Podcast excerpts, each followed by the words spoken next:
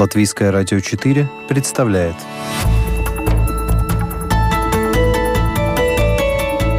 Человек и его поступки. События и его значения. В программе «Мир в профиль»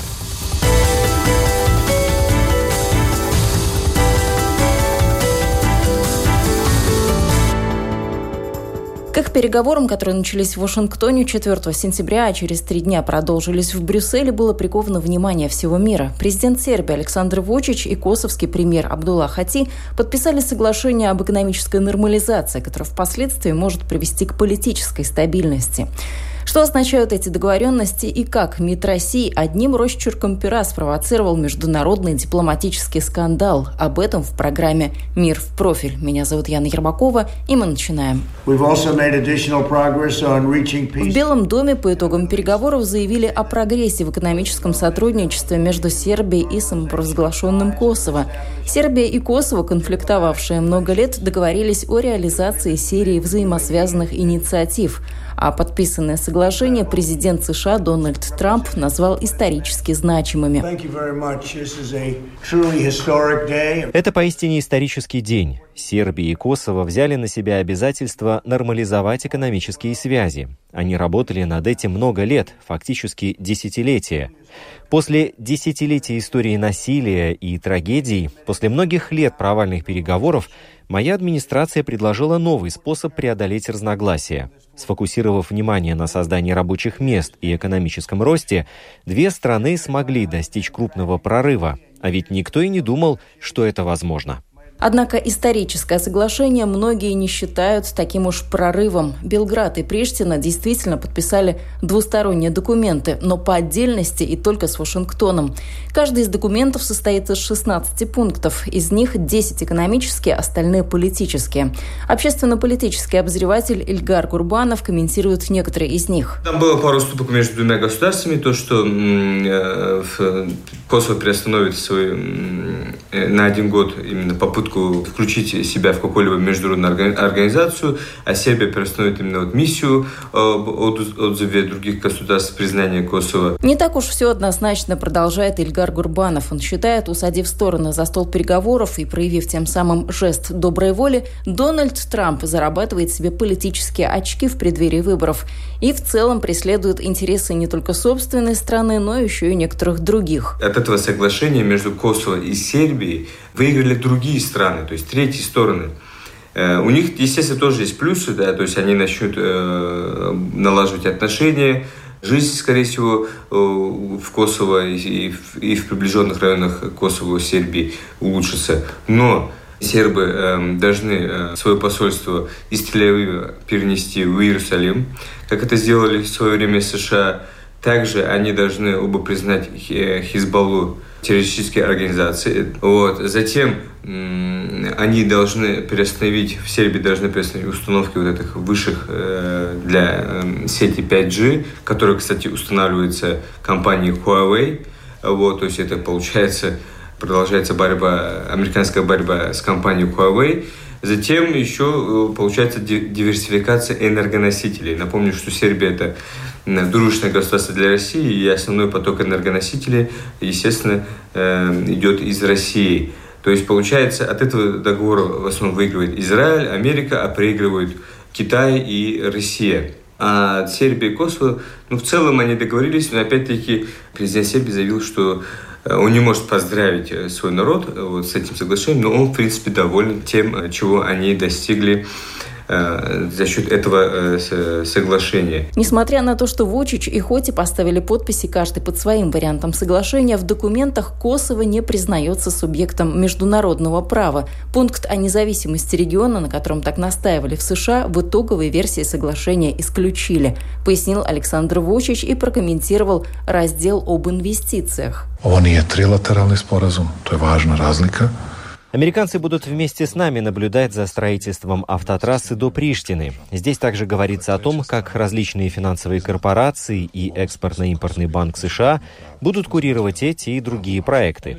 Албанцы требовали, чтобы вернули в документ пункт 10 о взаимном признании, но мы настояли, и его там нет. Многие задаются вопросом, почему и как именно Дональд Трамп оказался посредником на этих переговорах. Любин Камелинчич, сербский журналист, напоминает контекст исторический и политический, с чего все началось. Медиатор этого разговора между Сербией и Приштиной Э, Евросоюз, Брюссель, значит, все переговоры должны вестись в Брюсселе. Это решение э, Совета Безопасности. Но Трамп появился просто, и если бы он не был Трампом, если бы это не была Америка такая сильная и большая страна, мы бы вообще не разговаривали э, с кем-то там в какой-то другой стране. Но Трампа, Трампу нельзя отказать, просто он пригласил что касается подписанного соглашения и как в самой Сербии его оценивают, Любенко Милинчич говорит, это на руку только Израилю, учитывая, что Израиль прикладывает немалые усилия, чтобы в последнее время восстановить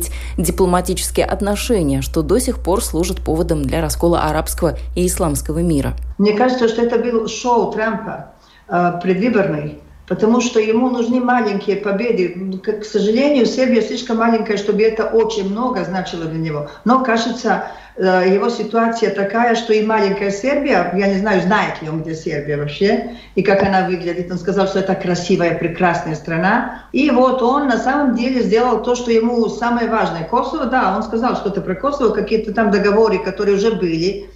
Э, но самое важное – Иерусалим на самом деле, чтобы мы перенесли свое посольство в Иерусалим, а чтобы албанцы открыли свое в Иерусалиме. По-моему, это единственная его победа, потому что евреи, его, его, избиратели, его важные избиратели, которые ему могут помочь. Все остальное не, не, не очень важно. Удвоенное внимание к встрече в Вашингтоне было приковано сразу по нескольким причинам. Масло в огонь подлил комментарий официального представителя российского внешнеполитического ведомства Марии Захаровой.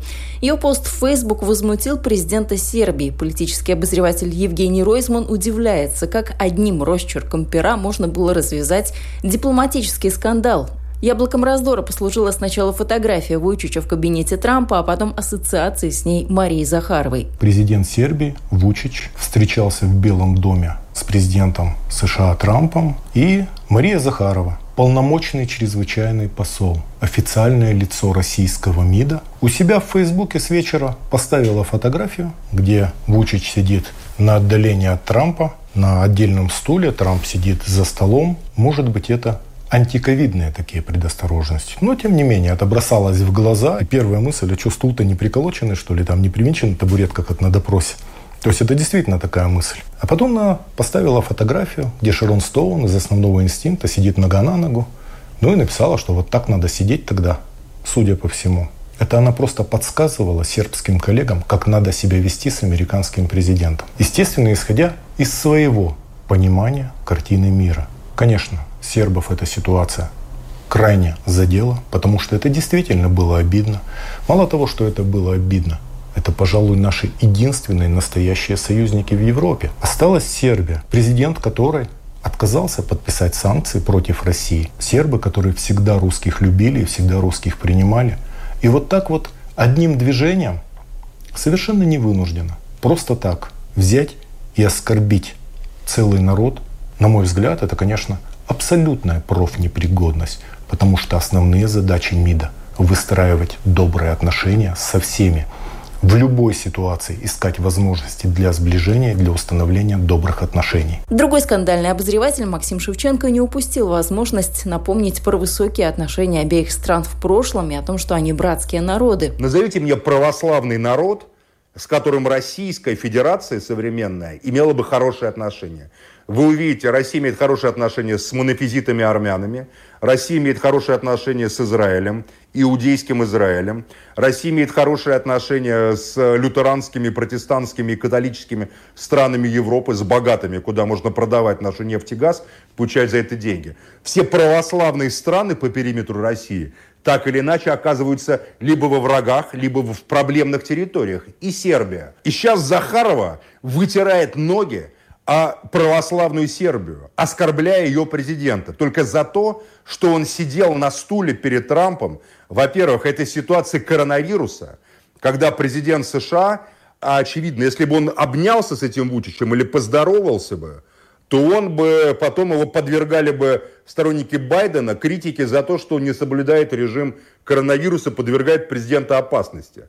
С какой стати? Почему его надо унижать за то, что он так сидит? Журналист Владимир Варсобин следил за реакцией социальных сетей, где и разгорелся скандал, и говорит, что пост Захаровой вызвал полярную реакцию от гнева до одобрения, как и следовало ожидать.